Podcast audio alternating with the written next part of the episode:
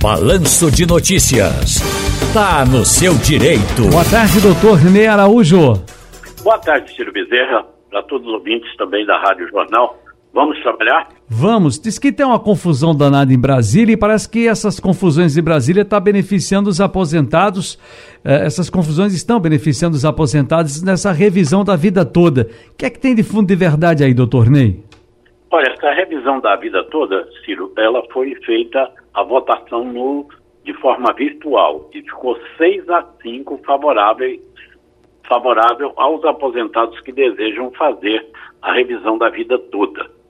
Mas, encerrada a votação virtual, faltando 30 minutos para encerrar, o ministro Nunes Marques pediu destaque. Esse destaque significa terá que ser julgado no plenário físico. E aí é que veio a jogada política, ou seja, se levado ao plenário físico e não pudesse considerar o voto daquele ministro que já não está mais, e no caso seria o Marco Aurélio Melo, que se aposentou, então o placar aí deveria se inverter desfavoravelmente aos aposentados que desejam fazer essa revisão.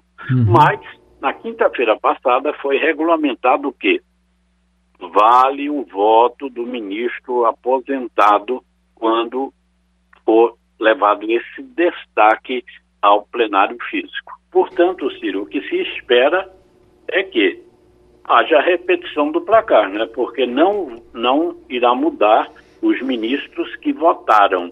E os ministros já justificaram porque deram seus votos. Só para lembrar, revisão da vida toda aquelas pessoas que fizeram as maiores contribuições antes de julho de 94 mas quando foi efetuado o cálculo da sua aposentadoria, essas contribuições não entraram.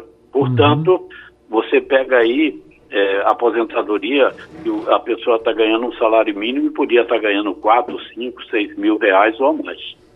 Doutor Ney, olha que dúvida.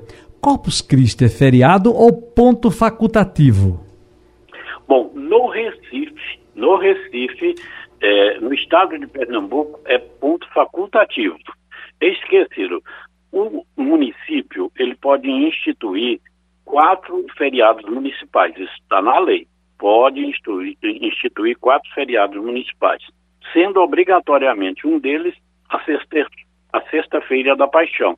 Então sobra três feriados para ele instituir. Qual foi a opção do Recife? São João, 24 de junho, Nossa Senhora do Carmo, 16 de julho e Nossa Senhora da Conceição, em 8 de dezembro. Aliás, essa opção do, de, Recife é uma opção abraçada pelo Nordeste. Por quê? A maior festa que nós temos no Nordeste é o São João. E por isso mesmo, ao invés de decretar o feriado de Corpus Christi, se decretou feriado de São João. Doutor Ney Araújo, felicidades e até para a semana, hein? Até para a semana, se Deus